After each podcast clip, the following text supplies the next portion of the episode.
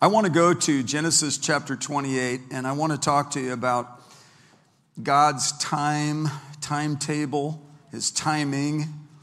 I want to remind you that in Ecclesiastes 3:11 he said he has made everything appropriate in his time. One translation says he's made everything beautiful in his time. And it's unmistakable God's level of beauty. He is the most he's a personification of the description of beauty. He's present to help in fact, praise, the Bible says, is comely to the upright. It's actually a beautifier. So you look 75 to 95% more beautiful than when you started singing praises. Just telling you, it's a beautifier. And the reason it's a beautifier is because God inhabits the praises of his people and he connects with us on that basis. And he's present there. And in his presence, all kinds of wonderful things happen. And he is present. And that's why I missed physical church because I think it's to be a full contact atmosphere. It's not wise to forsake the assembling together, as is the habit of some. And where two or more uh, for a while, two but not over ten, were gathered in his name. There he is in our midst. Hallelujah. So when he shows up, it's miraculous. When he shows up, it's beautiful. And he set eternity in our hearts. This is why I yearn for God and why I yearn for the Bible, why I yearn to pray, why I yearn to get people saved, why I yearn to fellowship with other believers, because of this quotient of eternity that He set in my heart. I don't just have finite uh, human existence in my heart, I have eternity in my heart. And because I have eternity in my heart, you have eternity in your heart. It motivates you and wires you into a different level. It brings you into an awareness of God's massiveness, of his scale of doing things, and of his timetable. He's made everything appropriate in its time, everything beautiful in his time. And uh, there's a time to speak, a time to be silent. There's a time for everything, there's a time for every purpose under heaven. This is our time, this is our moment, these are our events, this is our atmosphere that God embedded us in and immersed us in and is causing us to flourish in. And so we don't wince or cower. We don't longingly look for the future. We don't idealize the past. We live securely in our moment, knowing that He makes everything appropriate in its time. These are our days, and we will make the most of our days. We'll make the most of our time because the days are evil. We don't need to talk a whole lot about that. We're aware of it. But yet, God is good. And, and even though heavens and earth there's a shaking. Hebrews chapter 12, he'll shake the heavens and the earth. This denotes the removal of all shakable things. Yet in chapter 12, verse 28, it says, Since we receive a kingdom which cannot be shaken, let us show gratitude by which we may offer to God an acceptable service with reverence and awe, for our God is a consuming fire. And then in Hebrews 13, 1, it says, Let the love of the brethren continue. I walk by some folks I've known for so many years, over half my life. I get tears in my eyes. I love you guys. We need to let the love of the brethren continue. And that is the reason why we've come back together. And the reason we suspended attendance was in order to be respectful. And we're submitted. We're not subservient, but we are submitted. We do understand and respect authority lines. And in deference to other people's health, we are endeavoring to cooperate with and flow with what is necessary for us to flow with on those natural, practical levels. We're not defiant along those lines, but we refuse to quit. We refuse to shrink back. We refuse to uh, cower because God has not given us a spirit of fear. He's given us a spirit of power and love and a sound mind. And uh, I'm interested in this chapter. I wanted to set this as a presentation for you to get a foundation, and I want to talk to you about God's timing. There's a Greek word, kairos, and it was used by Hippocrates about 300 years before the New Testament, and it became a fascinating feature in Greek culture. So when the church came along and the New Testament was written in Koine Greek, because the, the Greek civilization had established itself throughout all of the then known world, people began to understand the value and the, the importance of timing, having good timing. With music, you have to have good timing. Hippocrates was involved with medicine. You had to have good timing with, with taking care of, of people's health. There's importance about timing. And so we're under the canopy of God, and He has appointed uh, his purposes, there is an appointed time in the purposes of God. And in fact, in Mark chapter 1, verse 15, the word kairos, it says that the time is fulfilled and the kingdom of God is at hand. The time is fulfilled and the kingdom of God is at hand. So there was a certain point where the Messiah came on the scene. There was a certain moment, it was in the fullness of the times that Christ died for the ungodly. Now, there are two Greek words primarily chronos, which is where we get chronology, but kairos is used 86 times in the Bible, and it is describing God's unfolding of his specific purposes. Such was the case in the Old Testament in the life of Jacob. Genesis chapter 28, verse 10. Man, I could sense the anointing on this. Jacob departed from Beersheba and went toward Haran. Verse 10, chapter 28 of Genesis. He came to a certain place and spent the night there because the sun had set, and he took one of the stones of the place and put it under his head and lay down in that place. Now, this stone was actually the first My Pillow prototype. Just wanted you to write that down. That's in the Greek there. So here's a person. Who is this? Jacob. Who is he the son of? Isaac. Who's Isaac the son of? Abraham. So this is a chronology of the people of God, and this is a collision course with a key destiny point, a key purpose moment. And it was a certain place, a certain time, and a certain person. And the sun had set. And I want to speak to you about this. God often speaks in the context of rest. God often speaks in the context when the sun seems to set, when it, we get quiet. In the ancient world, there was no television or radio, so when, and no incandescent lights. They have little fires, but then they usually would follow the, the rhythms of their lives and they'd go to sleep. And this was a moment where God could speak to this man of God. He had a dream, verse 12. And behold, a ladder was set on the earth with its top reaching to heaven. And behold, the angels of God were ascending and descending on it. And behold, the Lord stood above it and said, I am the Lord, the God of your father Abraham and the God of Isaac. The land on which you lie, I will give it to you and to your descendants. This is profound. This is a holy moment. God has promised things through Abraham and then consecutively through Isaac, and now here is Jacob.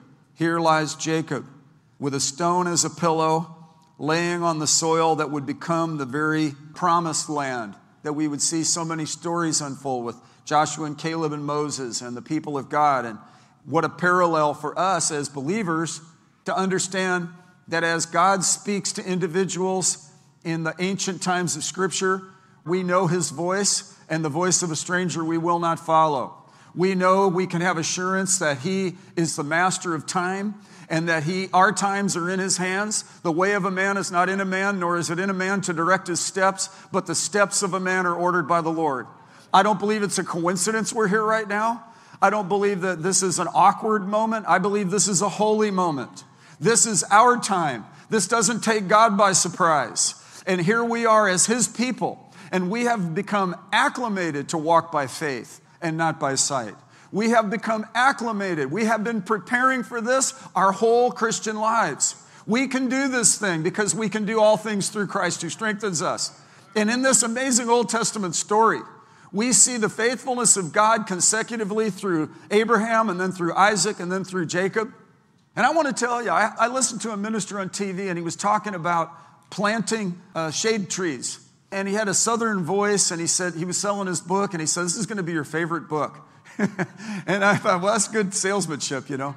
But he said this he said he benefited from other people's planting of shade trees. He benefited from people's prayer have you benefited from other people's prayer we have whether you know it or not we are the benefactors of other people's efforts and in fact the bible says we'll reap where we didn't sow and the sower and the reaper will rejoice together.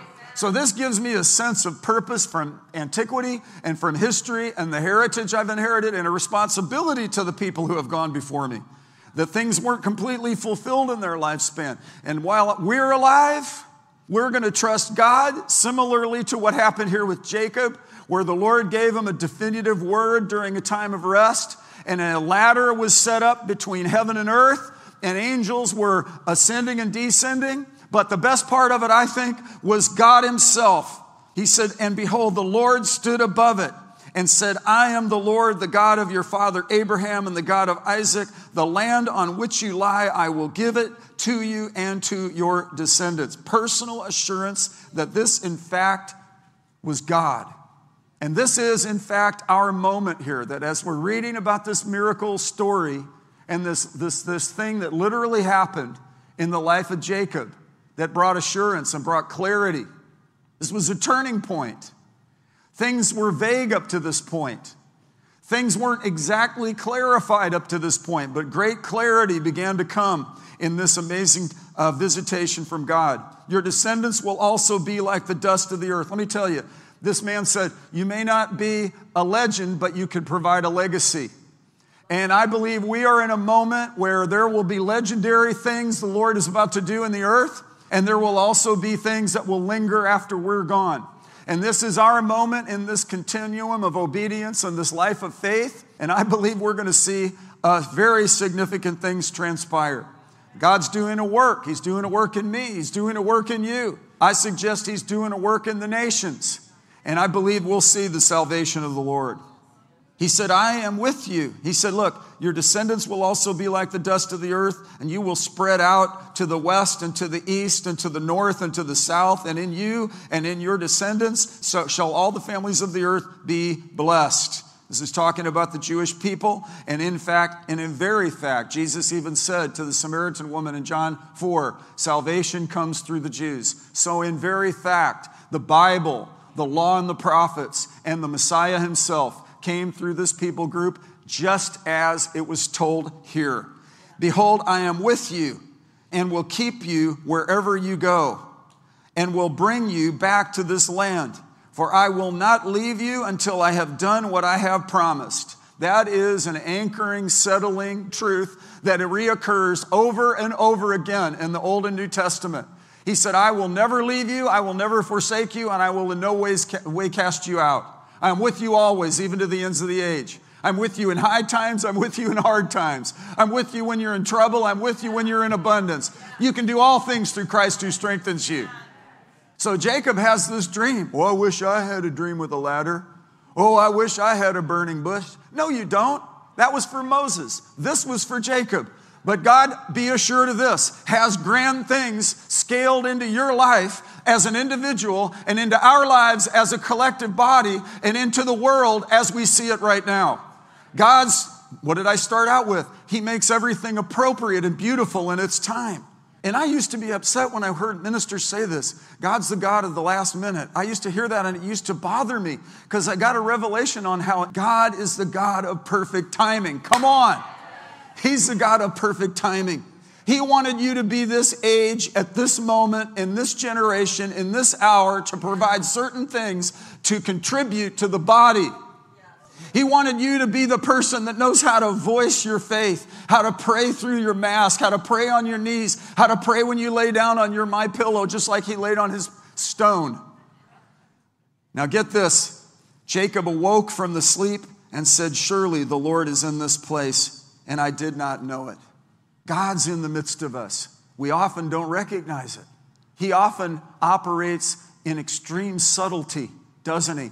But I'm telling you, He does not hide things from us, He hides things for us. And if we seek, we find. If we knock, the door will be open. And if we ask, we shall receive. Hallelujah. And that is a that is a distinct doctrinal distinctive of this house we believe we receive when we pray. We believe we have a Father who is responsive and who loves us with an everlasting love. And his promises are yes and amen. And he watches over his word to perform it. And strong is he who carries out his word. And he has a plan. And he has purposes. And he has timing and He has enough anointing to impart into us. And if we'll listen to Him and we'll yield to Him and stay repentant and not hinder the anointing, we will see the salvation of the Lord in our generation. Hallelujah. Oh, Thank you for that, Lord. So he was afraid and said, How awesome is this place? I want to tell you about the fear of the Lord. In the early church, they had a sense of awe. Now, there's a, there's a word, awesome. Have you heard it? It has been used quite a bit the last 20 years. It is, I mean, that's an awesome car, that's an awesome t shirt, you know. But really, this awe was what the church was struck with in the early church. This is what happened to Jacob. He was struck with awe. Now, the word awesome, there's another word, awful, and that has the same root. And um, a lot of people are confused about the fear of the Lord. You know, what is it? Well, when we're flowing in obedience with God and, and, and the fear of the Lord, but we have peace with Him, it's awesome. When you and I get out of touch with things and lapse into the flesh or disobey God, you know, the Bible says it's a terrible, terrible thing to fall into the hands of the living God. It's awful. And there's a conviction and a correction. So actually, that, that both are very, very healthy. In fact, the fear of the Lord is to hate evil, and the fear of the Lord is a beginning of understanding. So teach us the fear of the Lord in reverence and in honor. What it does not mean is paranoia and never, you know, acting like you don't know what God's going to do and they, somehow he's irritable and unpredictable. No, because his mercy actually triumphs over judgment. And so even when we're in a season of judgment, we can trust God's mercy to suspend and to sustain and to help and to heal. Hallelujah. Because don't forget that verse mercy triumphs over judgment. But it is good and it is important and, in fact, imperative that we have this attitude of awe. The early church was struck with a sense of awe. And that will return upon the church and that will return upon the earth. And it's on us, it's on us now. And he said, This, how awesome is this place? This is what's interesting for me here. You know, Jacob departed from Beersheba and went toward Haran and came to a certain place. There are regional anointings. That's a terminology I'll just throw out to you. God will do strategic things in strategic times and in strategic locations. Every place on which the sole of your feet go, God will give you that land. You're, in fact, a carrier of the presence of God, so I hope you can understand the portable aspect of the presence of the Lord as you go out as an ambassador for Christ, as a living epistle, as signs and wonders follow you, right? And I hope you've understood that the last four months away from consistent church fellowship in, a, in an assembly environment, in a brick and mortar environment. That you, in fact, are the church. Your body is the temple of the Holy Spirit. The gates of hell cannot prevail against you, us, or it. Jesus said, I'll build my church upon this solid rock. And when everything else shakes, remember we receive a kingdom which cannot be shaken. And as we stand, having done all to stand, we stand. Well, look at this marvelous point of this chapter. Because it says, This is none other than the house of God, and this is the gate of heaven. He said, How awesome is this place? This is none other than the house of God, and this is the gate of heaven. A window is opened up. Remember in Malachi about tithing and giving. He said, I'll open up the windows of heaven and pour out a blessing you cannot contain. There's scriptural promises about he'll fill up your barns. One time my brother was praying and he said, I don't even own barns, but God will fill up my barns anyway. And I, I, meaning that God is going to fill up and meet every need of yours according to his riches and glory by Christ Jesus. He is our provision, he is our provider. So Jacob arose early in the morning and took the stone that he had put under his head and set it up as a pillar and poured oil on its top. He called the name of that place Bethel. However, previously the name of the city had been Luz. Then Jacob made a vow, saying, This is dedication, this is commitment. If God will be with me and will keep me on this journey that I take, and will give me food to eat and garments to wear, and I return to my father's house in safety, then the Lord will be my God. Wow. He makes a dedication Lord, I've had an encounter with you. I've got the word of the Lord. I'm getting divine directives. And now, God, I need you to take care of me, which we know He did and does and will. And He said, I want to walk and walk this out in commitment. Thankfully, Abraham did, Isaac did, Jacob did in faithfulness. And there was a tremendous result. you can look at this now and then look in this moment. All these things that were written in earlier times were written for our instruction, so that through the perseverance and the encouragement of scriptures, we might have hope. God was faithful. Let, me ask you, I'm going to do a test here. You haven't had this in a while, so I'm to, uh, this is an open book test, but did God speak to Jacob here? It's not a trick question. Did God speak to Jacob here? Did God, after the angels came up and down the, the ladder, did God stand over him and assure him that he would give him the land and his, and his descendants? So, this is a very specific word, is it not, for, for the Jewish people, for Jacob, who is Israel, right? As it goes with them, so it goes with us in this hour.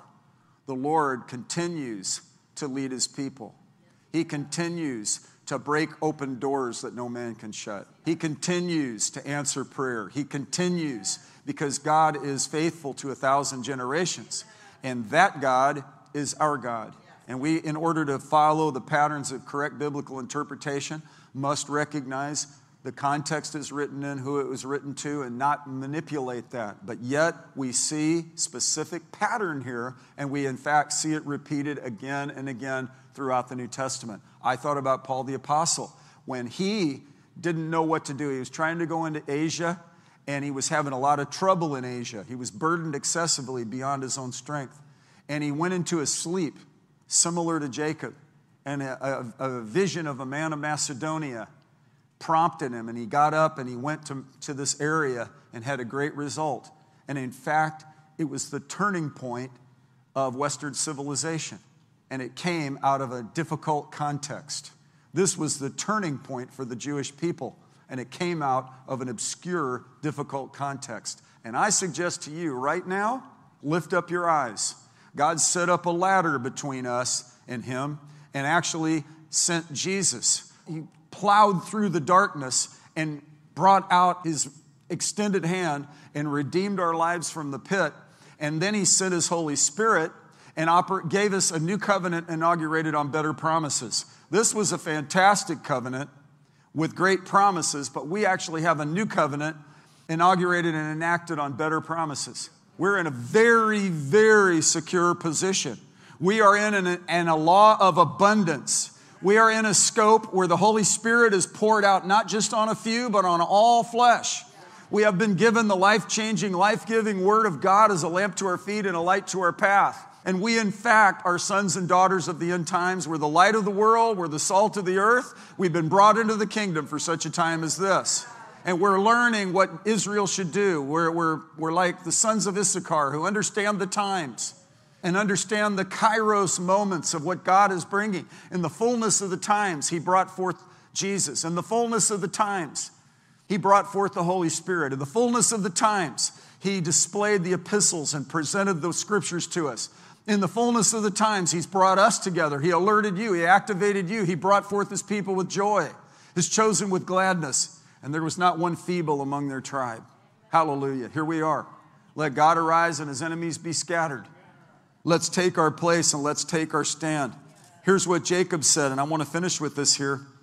He said, uh, If God will be with me and will keep me on this journey and I t- that I take, and will give me food to eat and garments to wear, and I return to my father's house in safety, then the Lord will be my God. This stone which I have set up as a pillar will be God's house, and of all that you give me, I will surely give a tenth to you. So Jacob makes a covenant, makes a commitment, makes an agreement, takes that my pillow, turns it into a pillar, turns it into Bethel, turns it into God's house, and it's a starting point of the miraculous and of the supernatural. Let's all stand up and stand in the promises of God right now.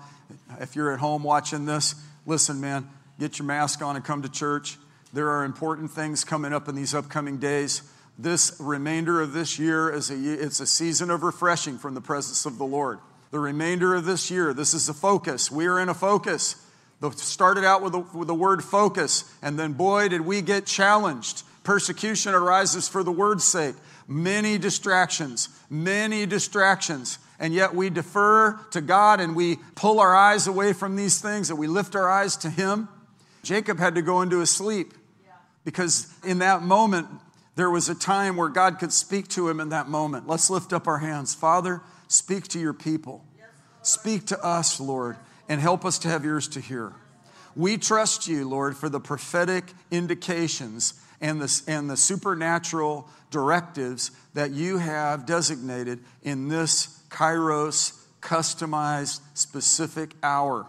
We break the power of the enemy over the nations. We come against evil forces in Jesus' name. We exert our confident faith in the delegated authority that you've given us in the name of your Son, Jesus Christ.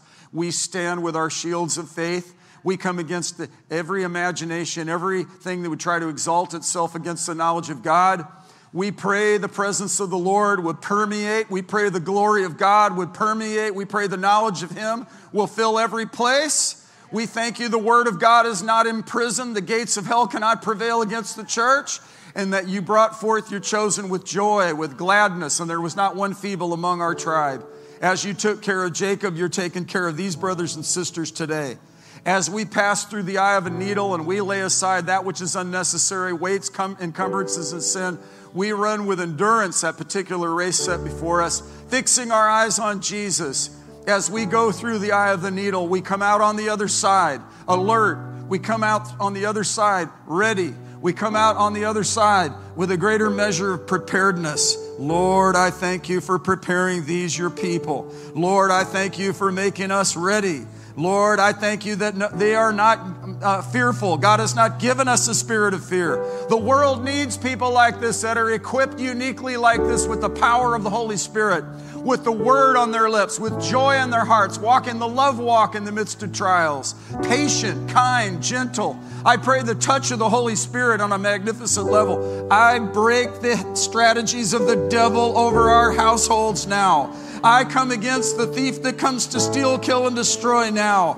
I stand in faith and ask God that you would bring revelation and guidance to us on, a, on an unparalleled level, that we would see and we would know with a spirit of wisdom and revelation in a clear knowledge of you.